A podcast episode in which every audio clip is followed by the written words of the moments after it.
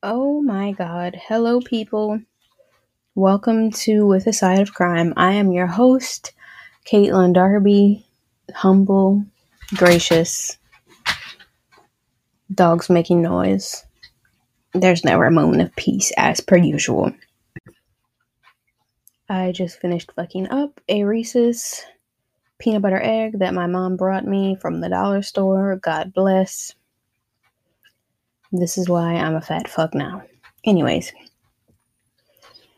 hmm, I don't have any updates, any announcements, no anything. So I am going to just dive right into what we're making this week. Some of you might be disappointed in it. Some of you might be disappointed in it. And that's, it's tough. It's tough. I'm sorry about it. But I've been really kind of like on like a veggie health kick. I don't know if I said that already. Did I make this already?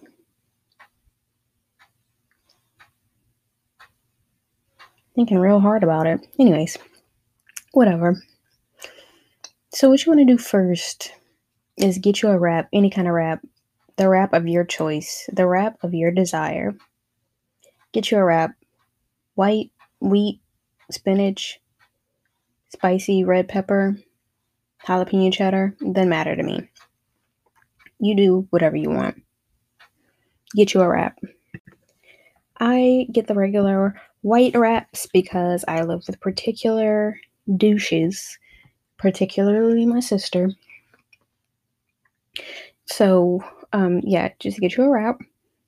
You can heat it up on a skillet or whatever if you want. Maybe put you some cheese on there to give it a little yeah.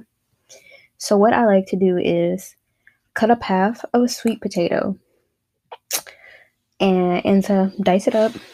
Um, ma'am, what are you over there breathing all hard for? Like you had a long, hard day. I can't believe the disrespect in this house. Dice up your sweet potato. Well, obviously, uh, you need to cut the skin off first. Like, you need to peel it. Get you like a potato peeler. If you don't have a potato peeler, that's tough. I guess you gotta peel it with a knife. Um, peel the skin off, dice it up, but only half. Well, I only do half. You use the whole one if you want to, but all that's not gonna fit in the wrap. I put a little bit of olive oil on there, put them in like a bowl together, and shake it up so they're all nice and oiled up. So whenever it inevitably goes into the air fryer, it doesn't get all dry and ill. So you're gonna preheat your air fryer. I put mine on like 380 for five minutes. Let it heat up. Then I line it with aluminum foil because who wants to wash the air fryer every time we use it? We use ours like twice a day, and it's a pain in the ass. Truly is. So I throw my well oiled sweet potatoes into the air fryer on 380 for about 20 minutes. They might get a little dark. Um, but as long as they don't turn black, then they're they're fine. You're gonna let that cook. What you're gonna do next? Get you a mix of greens. I do spinach and I think it's like Swiss chard. You can do iceberg lettuce. Eh, I wouldn't recommend iceberg lettuce. It's just crunchy water. It doesn't really taste like anything. So like spinach or Swiss chard or arugula or whatever, the green of your choosing. Gonna slap that on your wrap. Then you're gonna get a cucumber, cut it up into like matchstick pieces. Um, if you leave it round, it'll be a little more difficult to eat. So I find if you put it in matchstick pieces that it just makes your life easier. So why wouldn't you want your life to be easier? And then I put that on my wrap too. And I wait for my sweet potatoes and I just plot and think of how delicious this is going to be while they're cooking in the air fryer. Once those are done, boom, right out of the air fryer, right onto the wrap. And roll it up, pin it together with a toothpick. And what really makes it like mm, scrumptious, delicious to me is you put Chick fil A sauce on the side because you know they sell it in grocery stores now. And you're probably like, ew, what the fuck, ew, gross. don't knock it till you try it. Okay, babe? Don't knock it till you try it. Dip that in that Chick fil A sauce. Oh my god. Mm. Chef's kiss. Fucking delicious. So get your little wrap together and then we can sit down and discuss our episode. Um, remember that all the dishes that we discuss on this show pair best with a side of crime, bitch. Mm, let's get into it. Okay, the case we're going to talk about this week has kind of resurfaced in popularity lately because of the Netflix documentary. Net, uh, the Netflix documentary. And even though the documentary focuses on the hotel, this was a really um, recent event that happened there that really garnered a lot of media attention. So we're going to get into it. The mysterious case of Elisa Lam. So, Elisa Lam was just your regular, regular, regular 21 year old who decided she wanted to see the world. Um, she lived in Vancouver. She was like, you know what? I want to get out. I want to see things. I want to experience life. I want to travel. So she decides to go to LA by herself and she checks into the Cecil Hotel on January 26, 2013. Okay. So Elisa was last seen on January 31st, 2013, which is only a couple of days later.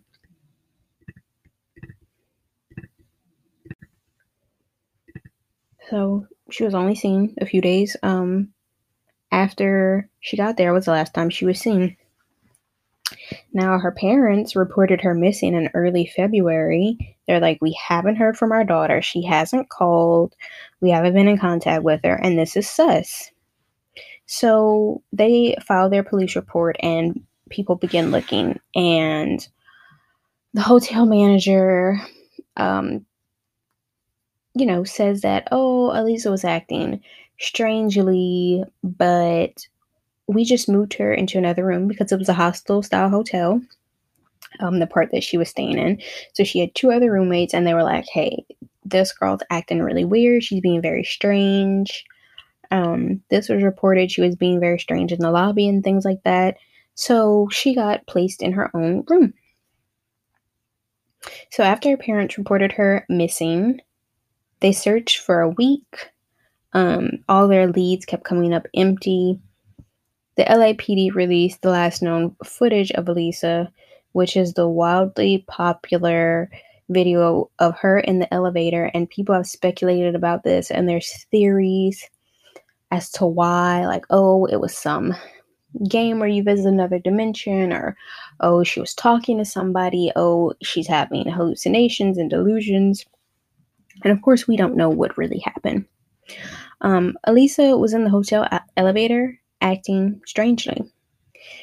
Elisa stepped into the elevator and pushed buttons for all of the floors. So basically, you know, when kids just go in and just swipe every single button, is what she did. She kept walking in and out of the elevator and poked her head in and out, and then she peeked out of the elevator a few more times and then walked out of it. Um, one thing about this that people were really like, oh, what the fuck? The elevator door stays open for an unusually long amount of time for an elevator door to stay open for. And there was a lot of speculation that somebody was out there pressing the button so the door wouldn't close. Like somebody was holding the elevator so she couldn't get away from them. Um, that theory was cleared up. There was a particular button that she pressed in the elevator that held the door open for two minutes. So they crossed that theory off the list. The last few minutes of the video show Elisa standing by the elevator door making strange hand gestures as if she were talking to someone, but no one was caught on tape. Um, even though in the video, you know, the internet sleuths saw what looked like somebody else's foot in the video. So they were like, somebody else has to be there, somebody else knows what happened, which maybe somebody else does know, and maybe somebody else was there, but we don't have any evidence of that. Um, so they see what looks like a foot. It's not Elisa's foot because she didn't have on those type of shoes. It's in the wrong direction. There's a lot of reasons why it couldn't be her foot. Um, so yeah, some people think that her actions can be explained away by psychedelic drug use, which mm, is possible. Um, some people think that she was hiding from someone, and there's even a theory out there that her pressing the buttons was a result of a Korean elevator game in which you press buttons in order to reach another dimension. Um, some say that the most likely explanation is that Elisa had bipolar disorder, which she did. She had a blog on Tumblr, which is still active. If you want to go check that out, I can post it on Instagram um, at With a Side of Crime on Instagram. Uh, according to her autopsy, Elisa had taken her prescribed stimulants, but not her mood stabilizers. So, this could have led to a manic episode, which, if not tended to, can cause some people who suffer with bipolar disorder to have hallucinations or even suffer from psychosis. So, if she was having hallucinations, Elisa could have been under the impression that someone was following her and tried to hide. What they also found in her autopsy results is that she was undertaking her prescription pills. She wasn't taking the correct dosage, so that also could have altered um, the reality that she was experiencing.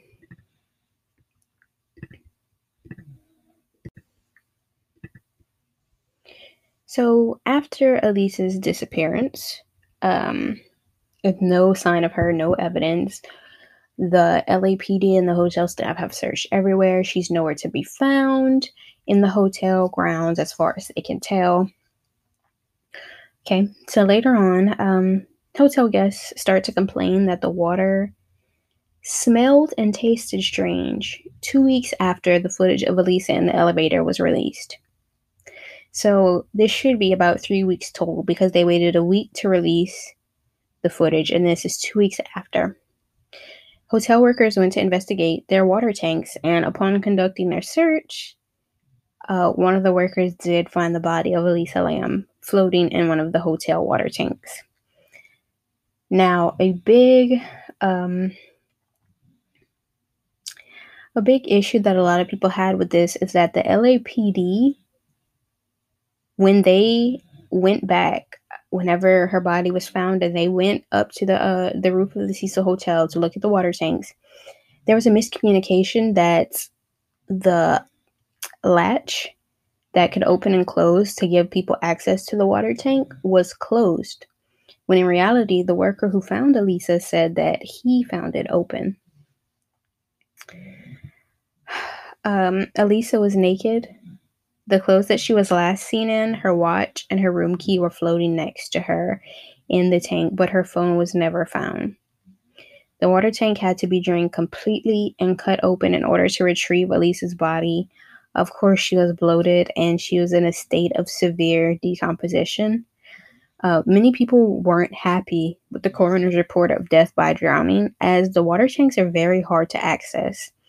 They're located on the roof of the hotel, and only the staff have keys to open the doors to the roof. The only way Elisa could have made it up there on her own without having access or without anyone coercing her up there is if she climbed out the window, climbed the ladders up to the stairs. Um, they have a ladder on the side of the building, like from the last floor up to the roof of the hotel. They have a ladder, but it's just open. There's nothing covering. It's just exposed. So then there's also the potential that, you know, you climb up there, you fall and die. So that's the only other way she could have gotten up there. Um, she could have used the fire escape as well, but the alarms that go off when the escape is triggered, they never went off. The openings to the water tank are 10 feet from the ground and require a ladder to reach, but there was no ladder around whenever Elisa was found. The lid to the tank also did not have a hinge, which left many people wondering how the lid was closed if she climbed into the tank on her own. Which, like I said, the hotel worker who found her cleared that up by saying that the lid was off of the tank. Whenever he looked in, he saw the lid open. He was like, That's suspicious. He went, he looked in, and that's how he found Elisa's body. Now, before Elisa came along and this very strange case hit the Cecil Hotel, they already had a reputation before she disappeared. Now, the Night Stalker, also known as Richard Ramirez, lived there when he killed 13 people in the 80s. Um, I think there was a story even that he walked into the lobby one time, his face was bloody, and he was shirtless. His clothes were bloody, and nobody batted an eye because that's the kind of thing that you saw in the Cecil Hotel on the regular. A number of suicides also happened there, including once when a hotel guest jumped off of a balcony and landed on a pedestrian, killing both of them. And also, AHS Hotel, the season with Lady Gaga, is also loosely based off of this hotel. Now, there are theories surrounding Elisa's mysterious death, such as the timestamp in the elevator video being cut out for a minute, um, and Elisa's mouth being pixelated to where you can't see what she's saying. A lot of people have speculated um, that it is a cover up by the hotel and the LAPD. If you have watched or if you will watch the Netflix documentary, um, the manager is very sus. She's very suspicious. And she's honestly someone who I wouldn't put it past because even though this whole documentary came out and things were answered, there's still a lot of unanswered questions surrounding this case. Strangely enough, there is a tuberculosis drug being tested in a facility near the hotel, and the name of the drug was LAM-ELISA. One person did see Elisa before she went missing, and it was the owner of a bookshop eerily named The Last Bookstore. Katie Orphan saw Elisa buying books and music for her family in Vancouver. Katie said that it seemed as though Elisa had full intentions of returning home and giving her family their gifts. When the results of Elisa's autopsy came back, it only led to more theories. The toxicology report confirmed that Elisa had ingested a number of medical drugs, most likely medication for her bipolar disorder, and there was no trace of alcohol or other recreational drugs in her body. A Reddit detective posted a summary of Elisa's toxicology report, and there are three things that he pointed out. Elisa had taken at least one antidepressant that day. Elisa had taken her second mood stabilizer recently, but not that day, supporting the fact that she was um, undertaking her prescriptions. And three, Elisa had not taken her antipsychotic recently. Some drew the conclusion that she had not been taking her medication properly, which was confirmed. The use of antidepressants to treat bipolar disorder can cause manic side effects. The hotel manager said that Elisa was originally assigned to a hostel style room, but her roommates complained about her behavior, causing her to be placed in her own private room. There was no evidence of foul play in her autopsy, but then again, Elisa was very badly decomposed. Um, a full autopsy was unable to be done due to this. Um, her blood couldn't be examined. Elisa's parents filed a wrongful death suit against the hotel months after her death was discovered. The Lam said that the hotel had a duty to seek out and inspect hazards that presented an unreasonable risk of danger to hotel guests. Of course, the, ho- the hotel fought back, filing for a motion to dismiss the suit. The hotel lawyer said that the hotel had no reason to think that someone would be able to get into their water tanks, which, if they can only be accessed with um, a key card by someone who works there or through the fire escapes, I mean, I'm sure they never did think there was a reason that someone would have access to their water tanks. The statements from the hotel maintenance staff supported their argument. Santiago Lopez, who found Elisa's body, said how much effort he had to put forward just to find her. He said he took the elevator to the 15th floor before walking up the staircase to the roof. Then he had to turn off the rooftop alarm and climb up onto the platform where the hotel's water tanks were. Finally, he climbed onto another ladder to get to the top of the main water tank. He saw the main hatch of the water tank was open and looked inside. And then he saw the body of a young woman laying face up in the water 12 inches from the top of the tank. He said that it would be difficult for her to get there on her own without someone noticing. The chief engineer at the hotel made it clear that it would be difficult for anyone to make it to the roof of the hotel without triggering the alarm. And if the alarm went off, the sound would reach the front desk and the first two floors of the hotel. Um, the lawsuit was dismissed, and Elisa's death was ruled as an unforeseeable act because it happened in a place that guests were not allowed. So, the Cecil Hotel does have a sordid and mysterious past, and since 1927, the Cecil Hotel had 16 different non natural deaths and paranormal events. The most famous case, aside from Elisa's, is Elizabeth Short, otherwise known as the Black Dahlia, who was seen drinking in the hotel bar a few days before she met her inn. So, I mean, what do you think? Do you think it's a cover up by the hospital? The hospital. Do you think it's a cover up by the hotel and the LAPD? Do you think she was killed? Do you think her hallucinations and manic behavior and bipolar disorder caused her to kill herself accidentally? Let me know what you think in the comments. Um, thank you for listening. If this is your first time, welcome. If you you've listened before, thanks for coming back. Feel free to leave me a like, comment, review, subscribe, hit me up on Instagram at with a side of crime. Um yeah. Let me know what you think. Um and again, thank you so much for listening. That was the case of Elisa Lam.